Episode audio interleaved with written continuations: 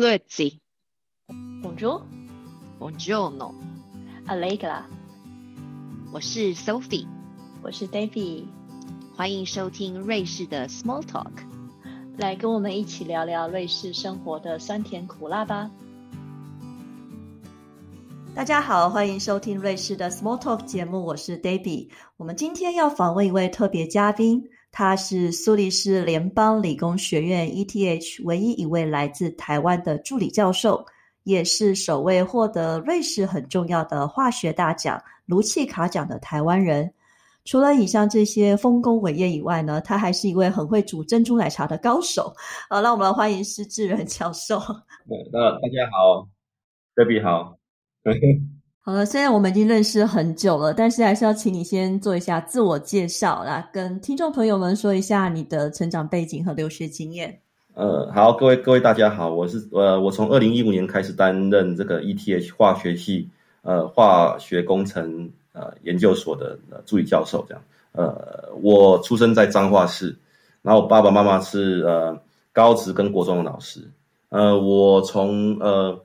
我国小之前读的是工业学校，然后我在国高中读的是私立学校。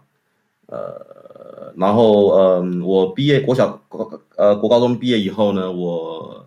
呃读大学读的是台大化工系这样子，然后我从搬彰化搬到台北去这样子，然后嗯，后来后来就是也继续留在学校念这个台大化工研究所啊，我研究所读完以后呢，我其实呃还蛮彷徨这样子，所以但是所以而且那时候成绩也不是很顶尖。所以我决定就是先去呃做国防役这样子。那一方面是我其实蛮想出国的，但是那时候的成绩也不是特别好，所以我决定就是先去呃业界累积一些经验。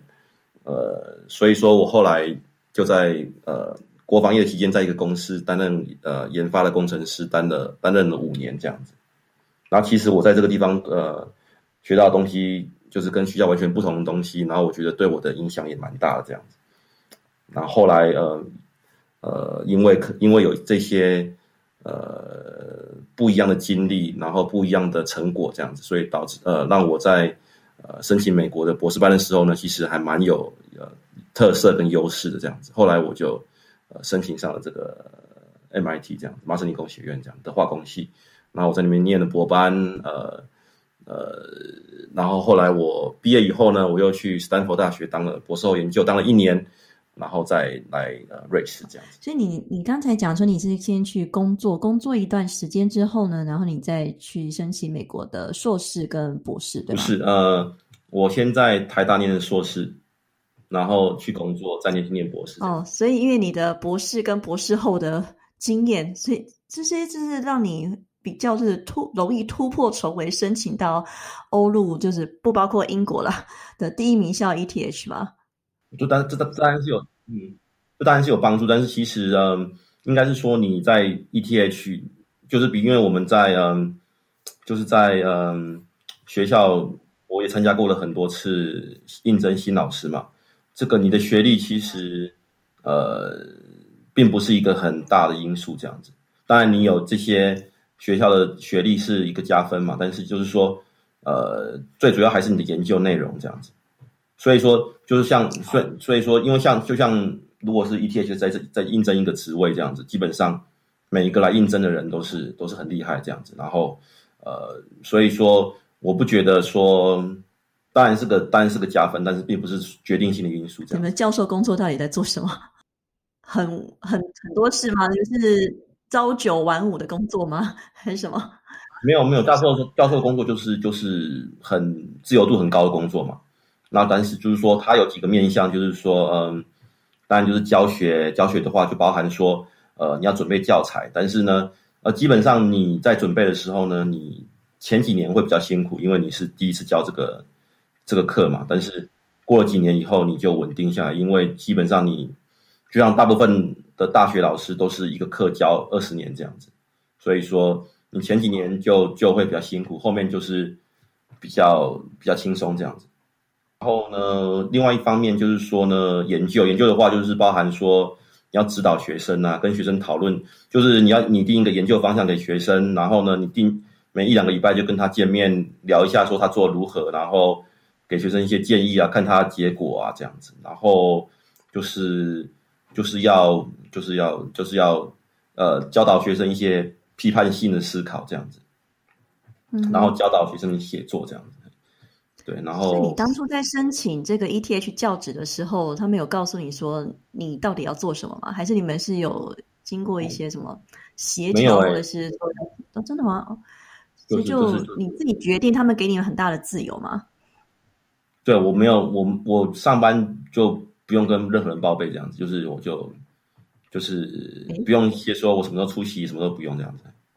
所以你当初怎么会去想要申请这个 ETH 的教授职位啊？因为你说全世界的大学这么多，怎么会选择 ETH 呢？呃，最最主要是，嗯，因为当初有几个选择嘛，但是就是说，你要你选一个就是能够给你最大发挥空间的地方嘛，就是说，因为你研究要做得好，你有很多个面向这样子。当然，第一个就是学生的素质嘛，第二个、第三、第二个就是说研究的经费嘛，嗯，然后还有就是学校的学校的那个设备等等这样子。那这些综合考量下来，那 ETH 是最好的选择，就是当初我有的那你几个里面是最好的选择。这样，其实我觉得重点是学生啊，你觉得在 ETH 教书，因为你从你说你从二零一五年教书到现在嘛，那你的学生们，他们其实应该是来自世界各地，应该不是只有瑞士的学生吧？你觉得，如果说以亚洲的学生跟欧美的学生来相比的话，他们的学习方式有没有什么不一样呢？嗯哼，我觉得说呢，因为呃过去几年来说，因为我觉得最优秀的亚洲学生大部分都去美国这样子，所以我看起来来说，目前我觉得就是呃，如果你要论学术的扎实程度来话，我觉得呃，我收到学生或者是我的学生里面，呃，我觉得欧欧美的学生稍微好一点这样子，比亚洲的学生。对，如果你要论学术的扎实程度这样子，但是但是一般来说，亚洲的学生都比较相对用功啊，也比较努力这样子，所以就是说你最后的最后的成果而言，我觉得大家是表现差不多这样子，在 ETH 里面这样子。那你自己觉得到到 ETH 读书的话，这些学生们应该具备哪一些能力？比如说，因为你说亚洲学生可能比较呃安静一点，是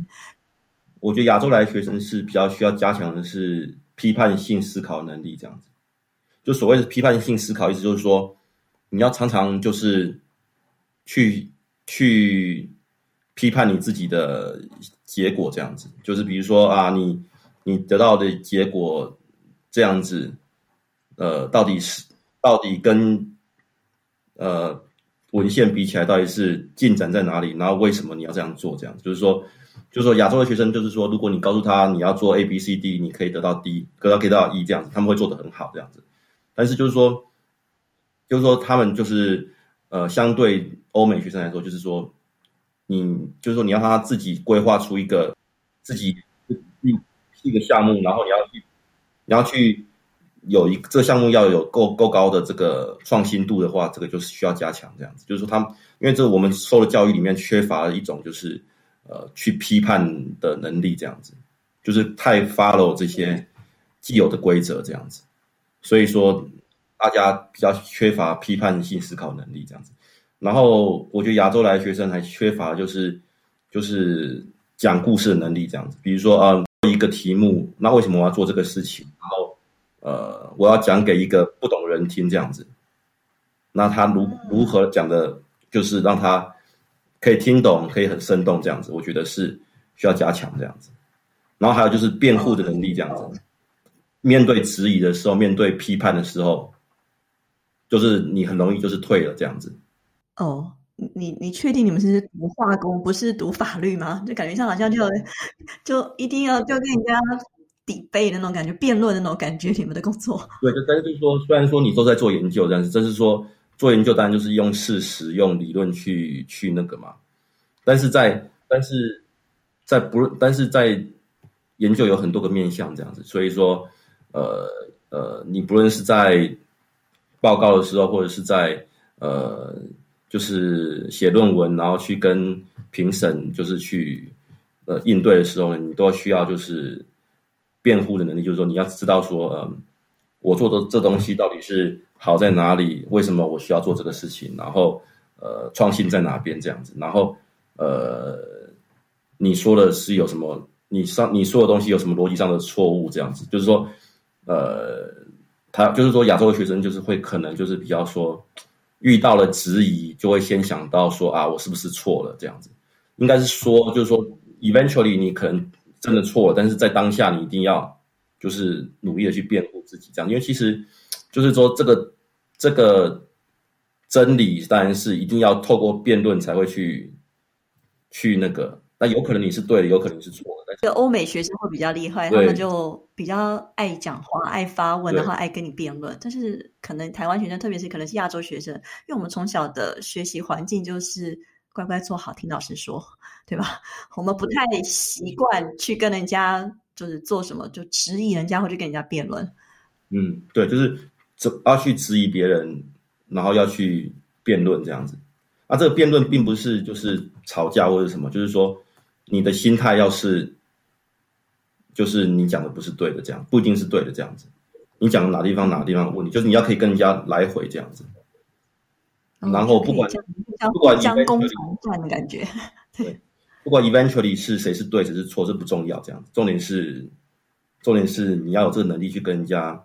应对这样子。如果你没办法跟人家应对。人家已经会有一个先入为主的观念，就是说你是你你你是一个弱者，太弱了。对，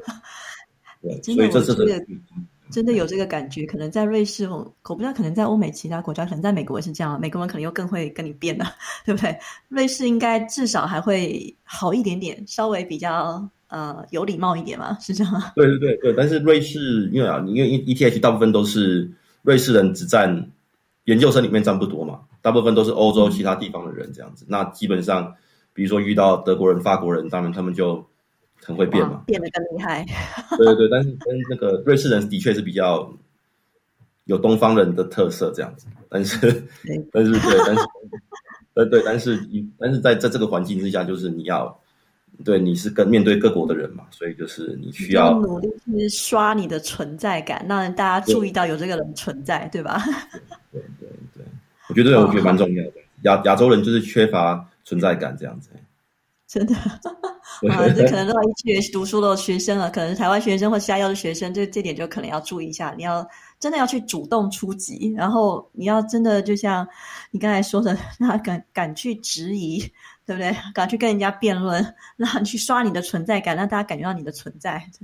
对对对，这个跟我们真的以前读书的那个情况真的不太一样。但是现在，现在不是都是疫情期间吗？你们现在不都是线上上课吗？你们要怎么样刷存在感啊？这个就更难了吧？就是说，如果你你你要刷存在感，对了，其实是很容易这样，就是应该是说，因为现在是都线上上课嘛，那学生基本上都是就是积极度都下降一个一个一个一个一个程度嘛，这样子。所以说，你这时候你要刷存在感，你其实非常简单，你就是每每天上完课在那个。Zoom 的 Chat 里面打一个问题就可以了，这样哦，这样就好了，这样就很有存在感。这样 就是你每次你就是你只要你不用真的去问，你只要在 Chat 里面打一个打一个问题就可以了。好，那你你觉得你们这样上网课上了这样一年多下来，你累了吗？网课一年多，我觉得对教授跟对学生的挑战都蛮高的，是吧？呃，对，但是我对我来说的话是刚开始挑战比较高这样子，但是后来也习惯这样子，对，所以呃，应该是说，就是就是需要面练习一个，就是你没有办法当下可以跟很多学生交流的一个状况这样子，然后你是用什么样的平台跟设备来上网课呢？对我一般是嗯有两个荧幕，然后嗯。有，然后我的手写板接到另外一个荧幕这样子，然后我可以呃写板书这样子，所以我用手写板写板书，然后那个板书会呃投影到那个大荧幕去，然后呃我另外一个荧幕有 camera 这样子，然后就是呃可以放投影片这样子，所以说我需要投影片的时候就切回我的那个呃另外一个荧幕这样子，然后再切回板书的时候切回去这样子。啊，就是就很很很很一般这样正常。你们是用重上课吧？对不对？对，我们用重上课这样子。对。哦，重上好，所以我觉得用重上目前是我们上网课上到目前现在是最好用的一个平台了，因为。但是我知道台湾目前现在也是在网课上网课上的那样如火如荼中。那你要不要给这些目前在台湾上课的一些老师们一些建议呢？因为你算是老鸟了，我们上了一年多了，算是 网课老鸟了吧？他们还是刚开始呢。对，我觉得我觉得可以买一个，我觉得可以买一个好一点的手写板这样子。对，就是因为你的手写板，如果你买一个很小的，然后你的，因为手写板本身。你的字已经会会丑很多这样子，对。然后如果因为你没有办法手写板不能让你看到嘛，那如果要有一些手写板是你可以当下可以看到，但是最好装就是那个最好的状况就是你有一个手写白板，这样是最好。但是那是很贵的投资嘛。那比如果说如果说你要手写板的话，我觉得你去买大一点的手写板，这样子会会会好很多这样子。然后呃，对，大概是这样吧。但是所以但是我觉得。哎，我觉得网课有好处，就是你的板书跟投影机可以切换的比较快，这样子啊，不然在一般教室里面，你的板书跟投影机有时候会需要时间去切换，这样，所以很多时候你不好切换这样子。哦，好。但你们现在的呃网课的学生都已经回到实体课了吗？因为我知道前一阵子贝贝亚 K 是讲说可以回来上课了，你们的学生都回来了吗？对，我听到了，我听到的状况是说，呃，呃，有一些大学部的学生很想回来这样子，但是呢，呃，像我教很多研究所的课这样，他们就不想回来这样子。为什么呢？在在家上课比较舒服吗？还是怎么样？因为在家上课就，因为他们就是你知道，研究所学生比较自由，比较呃，已经习惯了比较 independent 这样子，所以说他们觉得在家里上课就就可以了这样。所以说，呃，当初学校发说说啊。你可以回来教室上课，但是呢，呃，你必须要用你必须要用这个录影的方式，也可以让线上的人同步收看这样子。嗯那我就问学生说，因为我学生大概二十几个人，我就问他们说，呃，只要有三个人跟我说，呃，我想要去回教室上课，那我就会去处理，因为我我如果回到教室上课的话，我还要去重新架设摄影机啊，然后去对着这个板书啊，然后等等之类的。结果一个人都没有这样子啊？真的吗？都没有人要回来上课？都没有人要回来上课这样子。所以，但是我后来我我去跟很多大学生聊过，他们都说他们很想去上课这样子。因为大学生的状况就是说呢，他们比较，因为他们一个课都是两三百个人这样子，然后呢，他们常常就是呃会会会会会迷失，他们需要讨论这样子。他们上课的原因并不是，他们想要回来上课原因并不是。想要听老师上课，是因为可以有学生可以讨论，可以对看可以看同学，可以跟学生交流，就是看看作业怎么做啊啊，这地方是什么，可以问问题这样子，而不是因为因为他们那种教室不可能老师去处理两三百个两两三百个学生嘛，这样子，所以说呃，他们最主要的的想要的回到实体线上的原因，是因为有同学的关系这样子。哦，所以。所以你也有大学部的课吗？还是就只有硕士班？我有大学部的课啊，但是呃，我这学期没有教到这样子。而且我意思是说，因为我我有很多大，我跟我有一些跟一些大学生聊这样子。哦，好，哎，所以你的你的工作其实大部分就是做研究吧？所以教学只是占了一小部分，大概百百分之多少了？如果你说百分之百来算的话，百分之研究研究时间有百分之八十吗？呃，教学大概百分之十这样子。哦，教学只有百分之十，其他时间都是你的研究时间。对，因为我研究，我研究很应该不是这样讲，就是说我研究其实也占没有很多，大概因为我研究其实有几个件事情，这样就是比如说指导学生嘛，跟学生开会这样子，然后再就是看书这样子，就是因为呃，我我我会看要看要看书才知道说就是新的发展嘛，这样。对，然后还有就是规划一些未来的方向，想一些事情这样子，但是这个占占我的做事时间的大概百分之三十这样子。嗯，百分之然后百分之四十的，我百分之四十的时间大家都在写作这样子。我花很多时间在这写作，包含两两件事情，就是修修改学生的论文啊，然后写一些研究提案啊，呃，然后投稿投稿的论文啊等等之类的这些，这些大概会花我四四十 percent 的时间这样。这是最最最最最花最多时间的事情，你可以做这样。OK，所以你们也是需要就是发表一些论文，然后才可以让你们升等吗？是这样吗？呃，论应该是这样讲，就哦，这件事情很很，嗯。论文是其实是很重要，就是说呢，就是说你有好的论文，你才可以去要到更多的钱，啊，你要到更多的钱，才可以才可以去吸收更多的学生，啊，你有更多的学生，才会有更多的论文，这样子，你知道吗？所以就是一个一个循环，循环这样 好。对啊，如果你一旦这个环节有一个地方嗯出错了，你你你就会有有问题这样子。哦，好，所以真的好了，找找经费也是蛮重要的，所以对，找经费就是去拜访公司啊，然后嗯就是问他们说你有什么问题可以去帮忙解决啊，或者说你对我的研究有什么兴趣啊，所以拜访公司啊，然后去写研究计划这样子是很重要这样子。OK，那我大概还有百分之二十的时间在在在招招学生啊，招招招好学生跟好的研究员这样子。啊，你们要怎么招学生呢？或者招研究员？所以招学生的话，就是你教学要，就是我我的话，我会很因为 based on 我的经验，我会、嗯我会希望说我我会我会有一些呃 ETH 本身的学生嘛，因为 ETH 本身的学生是很很优秀这样子，对，所以说、所以说你所以在教学上面要要花功夫的原因，就是因为你可以有有好的学生会进来这样子。嗯哼，然后，但是因为你要去跟国外的国，你要需要国外的学生嘛，国外的学生的话，你就是要常常去呃跟别的老师有一些交流这样子，然后看他们学生有没有想要过来啊，或者是呃，然后你的论文如果发表的好的话，你就会有很好的呃博士后研究员想要加入这样子，所以呃都都是都是，其实最重要最重要就是发表这样子。哇，好，那你目前其实是 ETH 唯一的一位台湾籍教授嘛，对不对？你的同事应该就是来自世界各地，那你自己觉得你在这样子的工作环境中，有没有感觉到什么样的文化冲击，或者是一些差别对待呢？应该是说 ETH 它亚洲教授本来就是很很相对少，因为 ETH 它本身虽然说它基本上如果你算它 international faculty 的比例是很高，但是你有英国、法国，你知道德国都算是 international faculty，right？So 但是所以说亚洲人的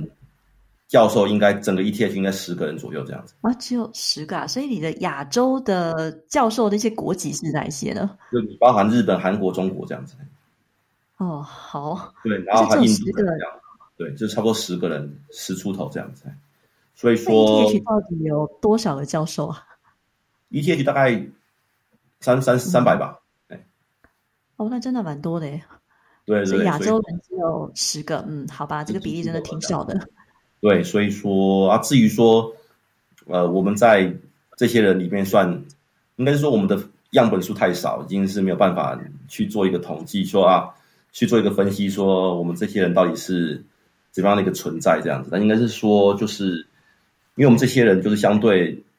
德文比较不行的嘛，然后相对其他国籍嘛这样子，所以说，呃，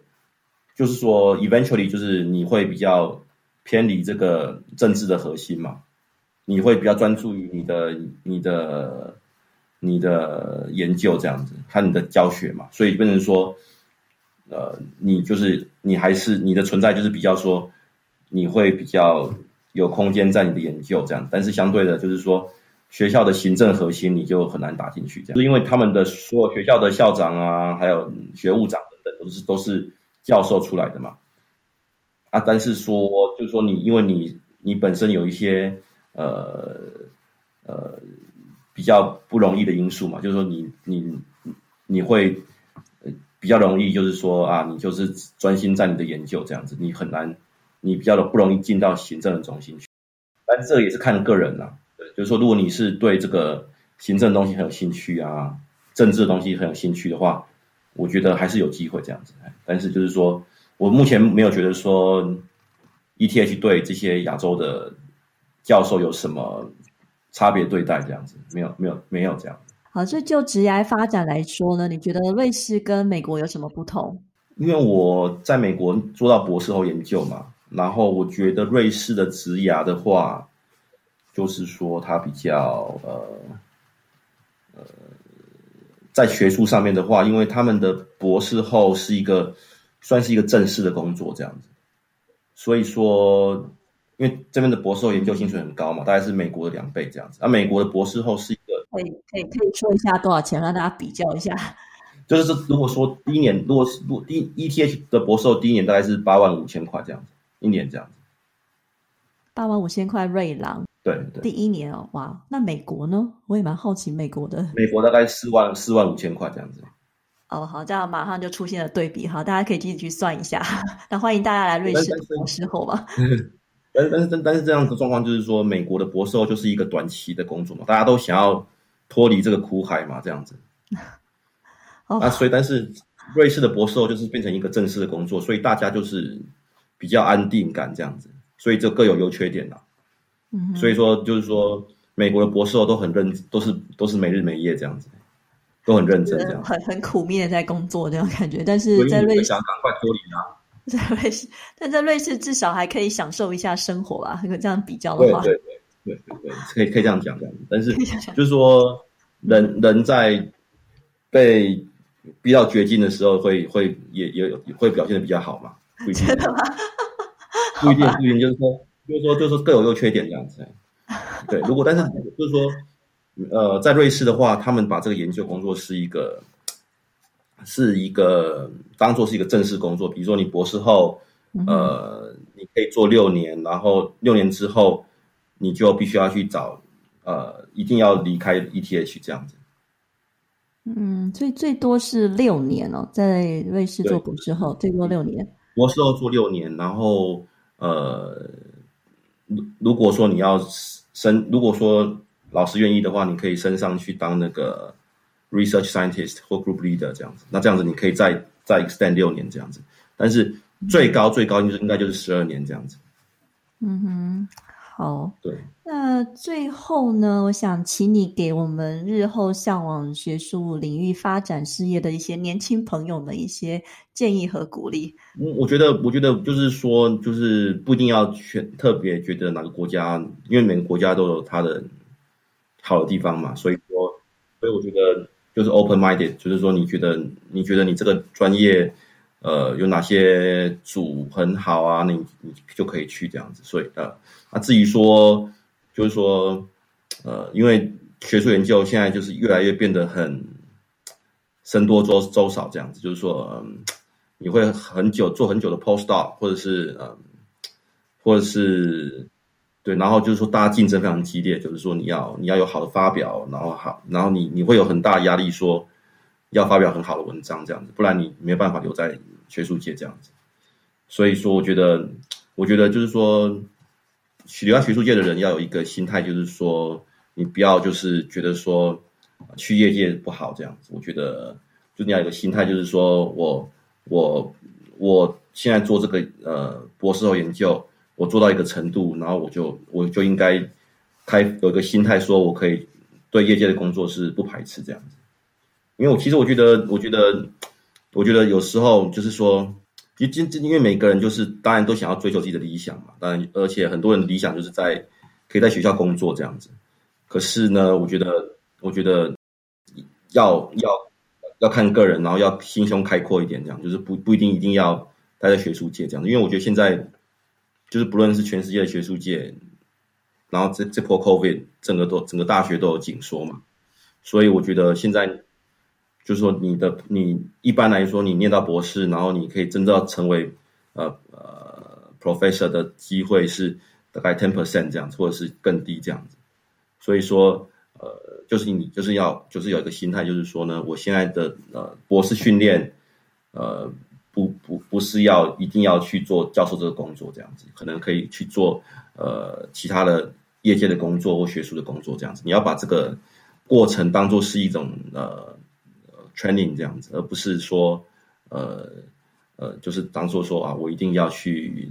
呃，走学术，继续走学术界想去这样子。好的，我觉得其实人生呢，我们很难知道自己要什么，但有时候却可以很明确的知道自己不要什么。啊反正不管你最后做了什么样的选择，走业界还是走学界。条条大路通罗马嘛，反正总能够找到自己适合的道路的。啊，非常感谢今天施志仁教授的分享。他从彰化呢一路披荆斩棘，不停的摸索和尝试，付出了许多的努力，才达到今天的成就。那希望这位来自台湾的出色学者的访谈，能带给听众朋友们一些新的感悟。我们今天的节目就到这里喽，我们下次见，拜拜。